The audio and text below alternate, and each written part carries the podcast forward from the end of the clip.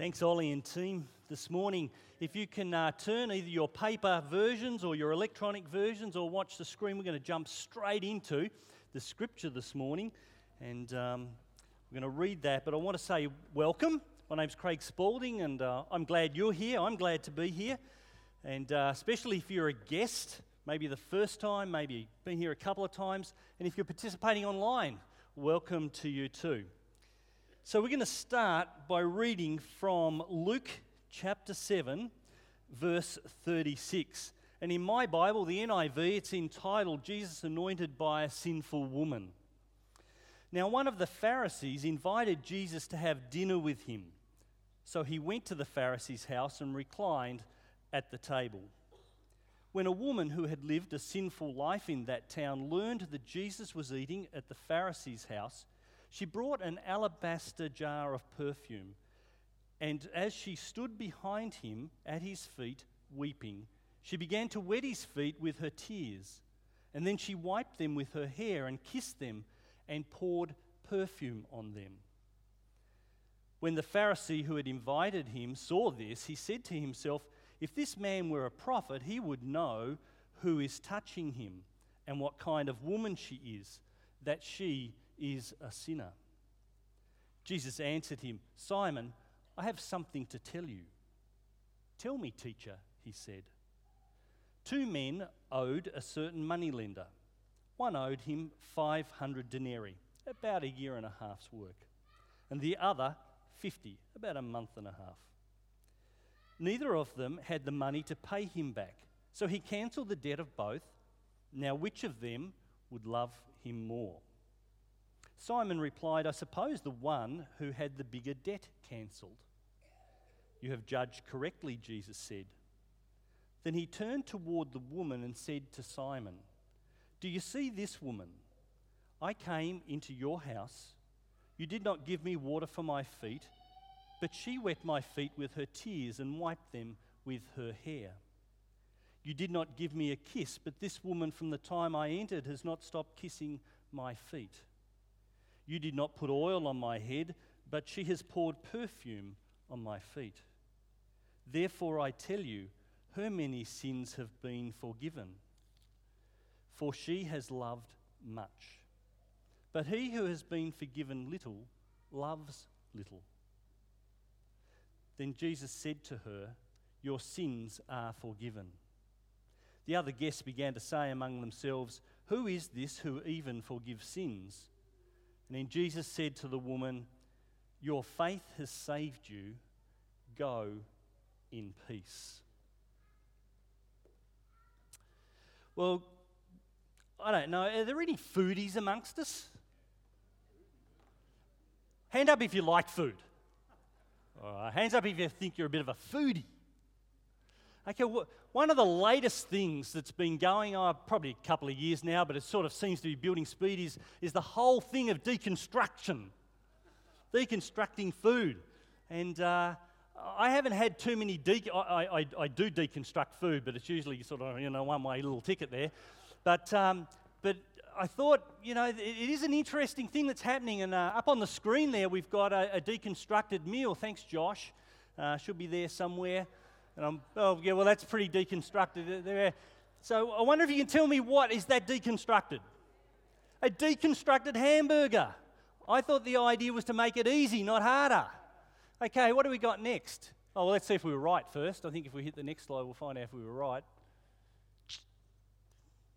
Oh, yeah, we were. How? Gee, that was pretty hard, wasn't it? Okay, what's the next one, Josh? Oh, what do we got there? A deconstructed, a deconstructed hot dog. Oh, okay, we're, we're going pretty well. Okay, what's next? Uh, a little bit more difficult. Don't know how good the picture is back there. What is this?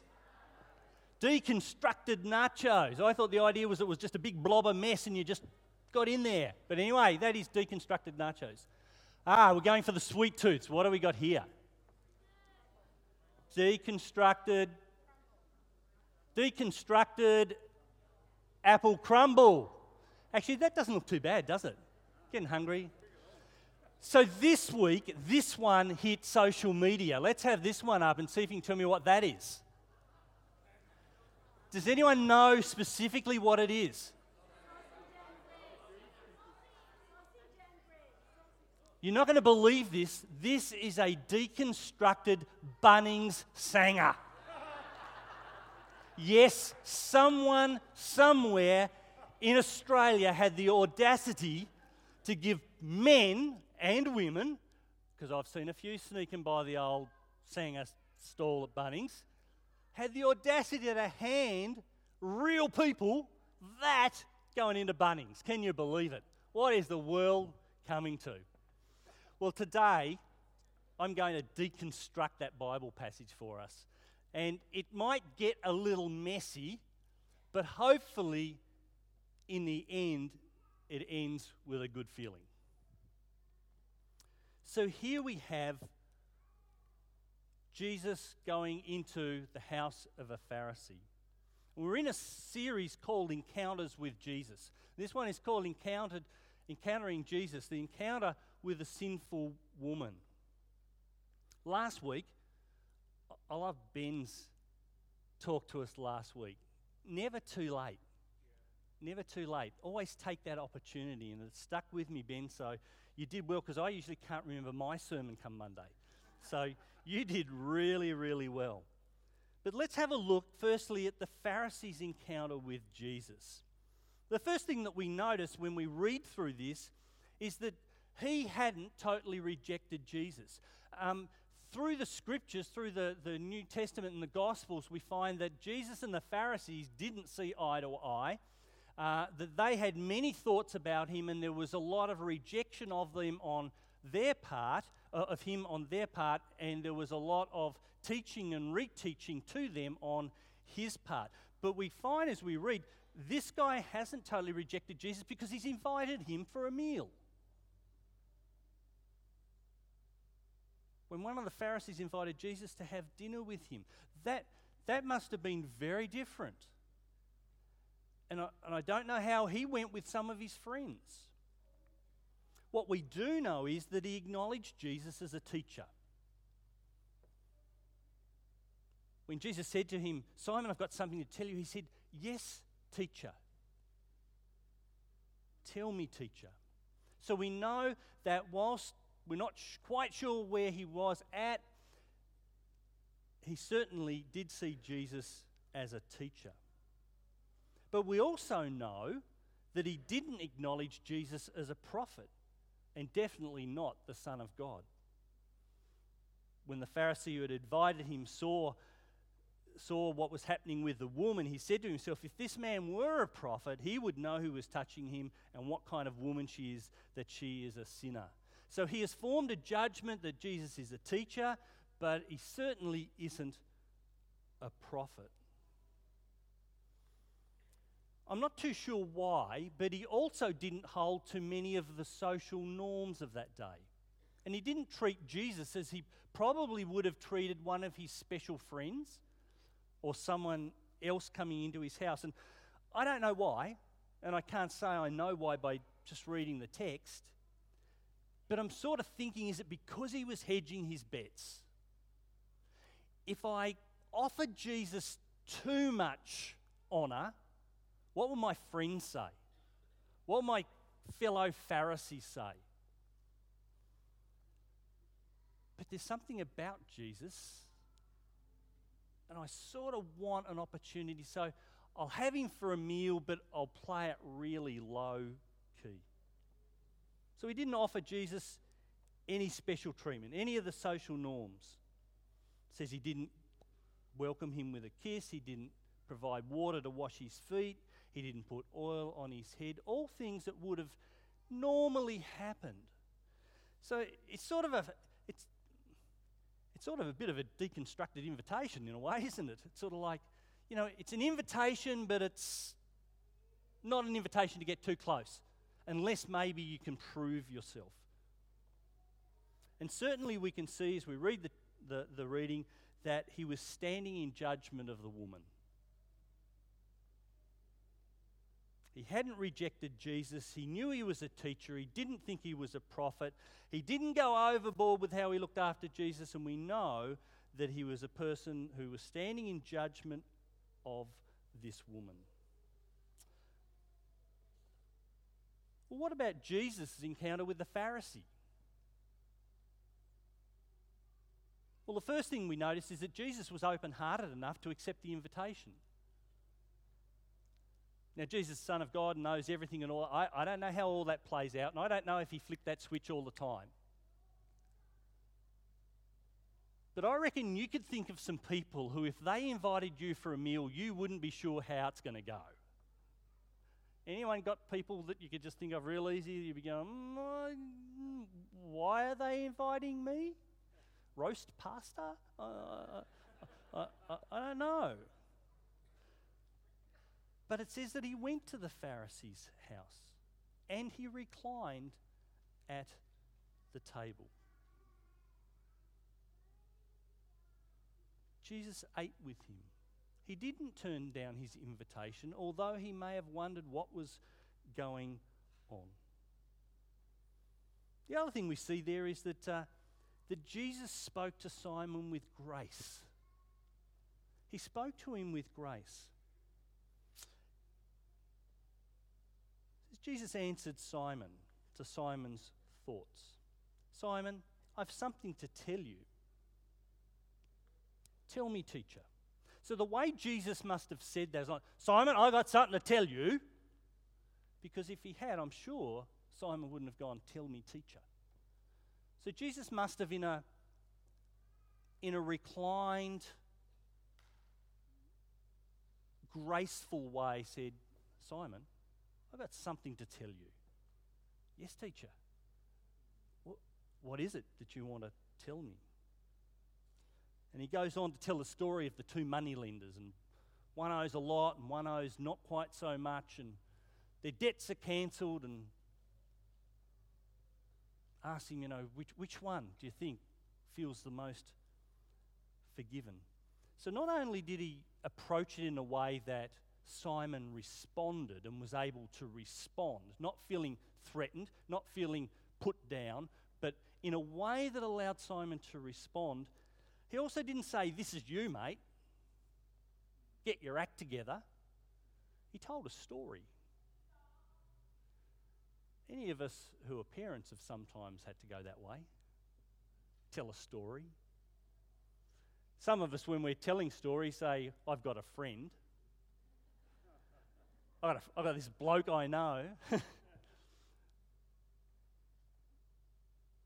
Jesus showed Simon grace. But he also spoke to Simon in truth. Grace, then truth. He's engaged Simon. He's got him in the journey and says that he turned to the woman and said to Simon, Do you see this woman? I came into your house and you did not give me water for my feet, but she wet my feet with her tears and she wiped them with her hair. And you did not give me a kiss, but this woman from the time I entered has not stopped kissing my feet. You did not put oil on my head, but she has poured perfume on my feet. Therefore, I tell you, her many sins have been forgiven as her great love has shown. But whoever has been forgiven little loves little. See, the way I see this playing out is that Jesus didn't belt him, but neither did he let him off the hook. Grace and truth. And the only way I can read the, the outcome of the text is that he left the way open for Simon. It doesn't end with him letting Simon know he's got no hope. It actually ends in a different way with a focus not on Simon. So, the way I see this is that it, Jesus has left the way open for Simon the Pharisee to gain the understanding that he needs as to who Jesus really is. And I see every opportunity, every encounter with Jesus is an opportunity for life change. And sometimes people take it. In this case, Simon hasn't, to our knowledge, at that point in time when we lose contact there. But every encounter with Jesus is an opportunity for life change. So then we go to the sinful woman's encounter with Jesus. And I must say, um, Grace, I was thinking of you all week. Uh, because I know how soft your heart is. And I was thinking about the harshness of the title and the way we refer to the woman.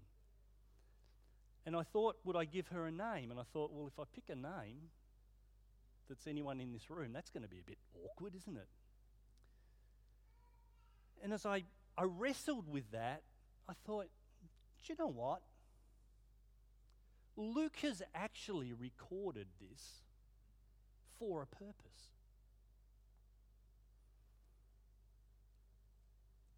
The reality is that this woman is no different to the rest of us. She's a sinner. And if the story was being told about us, we, we would wear that just the same. There's no one in this room that hasn't led a sinful life. I think Luke wanted to soften that truth that all of us are sinners, living with or rejecting grace. So, what about this sinful woman's encounter with Jesus? Well, we know that the woman had a posture of humility. It says as she stood behind him at his feet weeping, she began to wet his feet with tears. Now, some of you may be a little confused at this point, and I'm looking for a very young, fit, agile, life person. Tommy, you come up here for a second? Also looking for someone that's dressed pretty cash. Tommy, can you just lay down there for me, please? Just lay down on your side, looking that way, as if you're watching TV on the couch. That's it. So, this is sort of how Jesus would have been reclining with some cushions, and his feet would have been around here behind him. I should be more gentle, shouldn't I, Tommy? Sorry. Everyone knows how much I love feet. They're big feet, Tommy. Oh, sorry. And anyway, so because then there would have been someone here, right? So you weren't putting your feet in their face. So your feet, which were dirty and dusty and pooey and grotty and all that, were around there. And that's why Simon should have given Jesus water. Thanks, Tommy. So that's how this woman can stand behind Jesus weeping on her feet. In case any of you are going, how does that work? Maybe you've never asked the question, but now you know the answer. So the woman had a posture of humility. She was behind Jesus and she just she's just starting to cry. One drop, two drops. And um, I got I got who's had a really darn good cry lately? Anyone? What happens when you cry? Because I, want to tell you something. It's real messy when I cry. Everything runs. It's like it's like it ain't just pretty. Here she is. She's weeping on Jesus. It says, the woman ministers to Jesus out of a broken and repentant heart. It's interesting because this must have already happened. It says a woman in that town who lived a sinful life. One of the other uh, translations says who lived a life of sin in that town.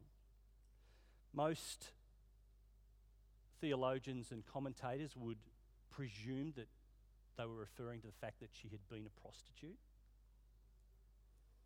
She'd lived a sinful life and she learned that Jesus was eating at the Pharisee's house, so she, she came there with an alabaster jar, or she brought, not bought, brought an alabaster jar. So, so this life thing that has happened, so we don't know if she's heard Jesus somewhere else. Maybe someone's told her about this man who can forgive sins. We don't know. But she has come because she wants to get close to this one that she's heard something about. And she comes not as someone who's posturing and inviting him round the table, but someone who's just going to stand behind him, weeping And we know that she showed genuine love because Jesus describes it as that. He says, as her great love has shown. So not, she's, she's not only started weeping and whatever else, And then she's got down and she's knelt and she's got her hair and she's, she's wiped Jesus' feet. Anyone here have smelly feet? Come on, anyone brave? Anyone brave enough to say, yeah, I got, yeah, yeah, yeah. Well, it's not often that we get to walk in dust, mud, animal droppings, rotting vegetables, and whatever the streets would have been in Jesus' day. Jesus might have been the Son of God, but his feet were just as ugly and dirty as anyone else's. And this woman has wet them with her tears, and then she has wiped them with her hair.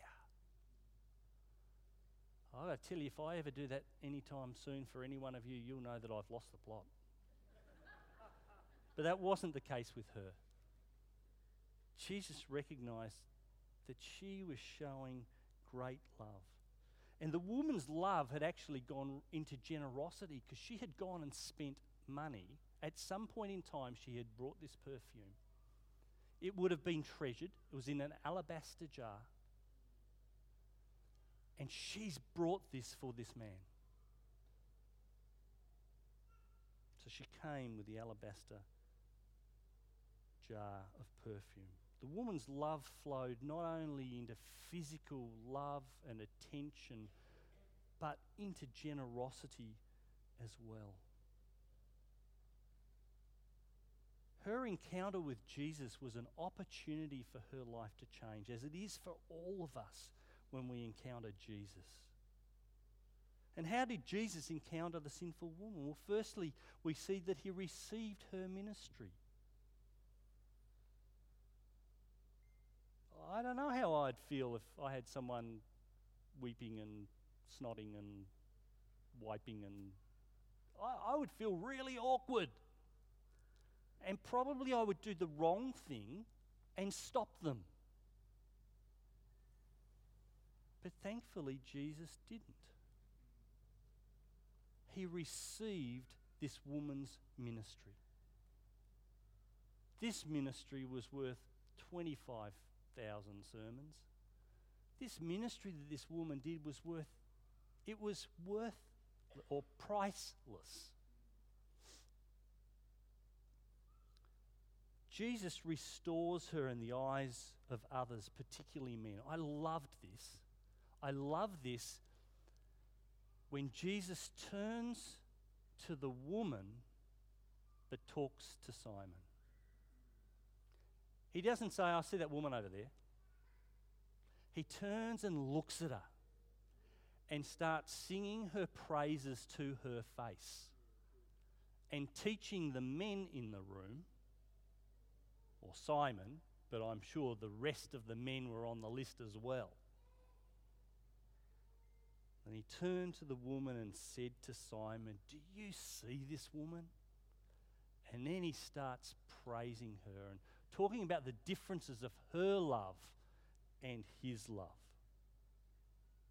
And then down in verse 48, we see that Jesus restores her, not just in the eyes of Simon, not just in the eyes of other people in the room, he restores her to his father.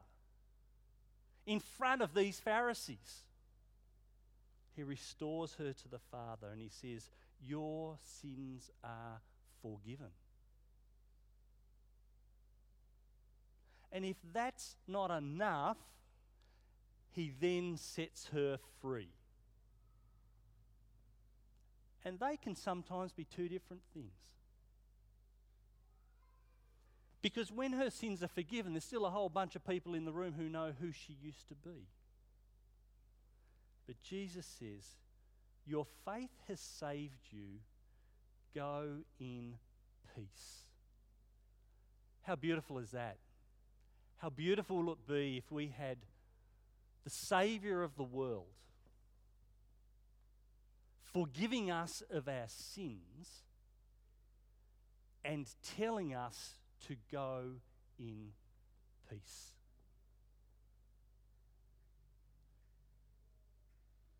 But it's true today. Every time we encounter Jesus, we have the opportunity for life change. And this woman, we don't know what happened to Simon, but we know with this woman, she went with that life change. So, what's our encounter with Jesus today? as you read through this, as you listen through this, how are you encountering Jesus? Because I want to say to you, today is an opportunity to encounter Jesus and receive life change.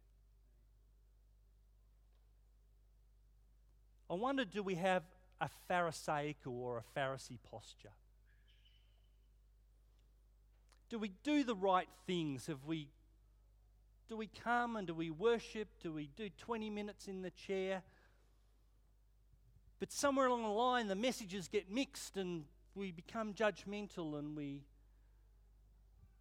walk around and we ignore people. I'm not too proud to say that I had my Pharisaical moment this year. And um,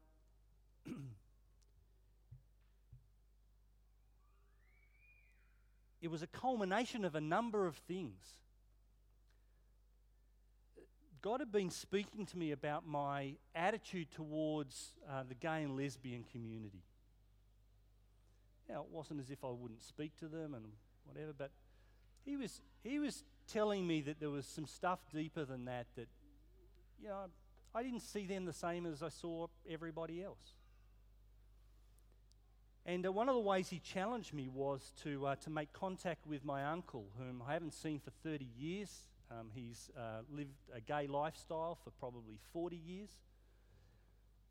And um, I really felt challenged about making that connection. Now, I'm not the only one in the family, he's cut off from our whole, whole family. Um, and I rang him uh, to speak with him. And then I asked if the next time I was in the city where he lives, would it be possible for us to catch up?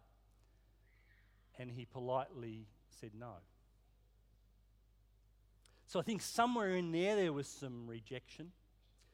Somewhere in there there was some indignant uh, righteousness.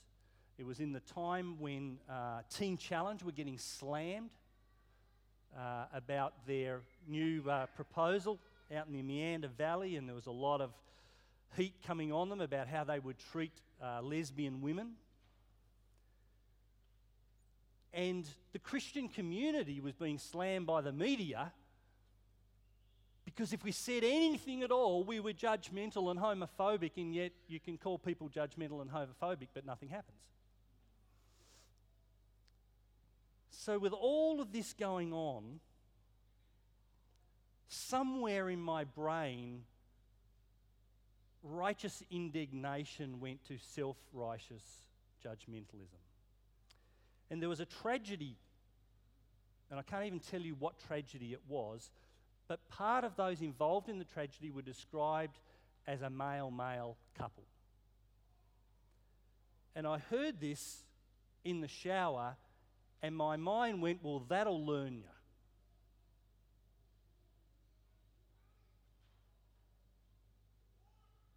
And I can't say I heard an audible voice, but as I think about it now, I see some little five foot nothing Afro American grandma going, You said what? You said what? Now, I'm not saying that God's a five foot nothing Afro American grandma.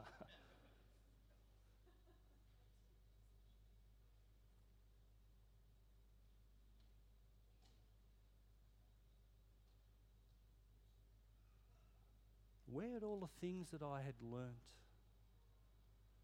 that I believed in, that I would say to others, where was that that day? Where was there? Where was that that day? I guess the reality is we can all have our Pharisaical moments. And the question is when we encounter Jesus at that moment, what do we do? And I've got to tell you, I was brought to tears. And I wasn't proud of it, and I'm still not proud of it. So, our encounter with Jesus today, do we have a Pharisaical nature? Do we know all the right things, but really inside there's stuff that's just gone haywire? And we know about that. Or do we have a repentant posture? Are we someone who can actually go, you know what? I understand that I'm a sinner. That woman, she knew and she acknowledged and she understood where she was. But she didn't leave it there. She found her way to the one who can change it all. And maybe today, there are people in this room or watching online where you have sinned and you have done stuff that takes away your relationship with God. But today you can have an encounter with Jesus that changes the rest of your life, as it did for that woman. Because Jesus is waiting to say, Your sins are forgiven. Every encounter with Jesus is an opportunity for changed life.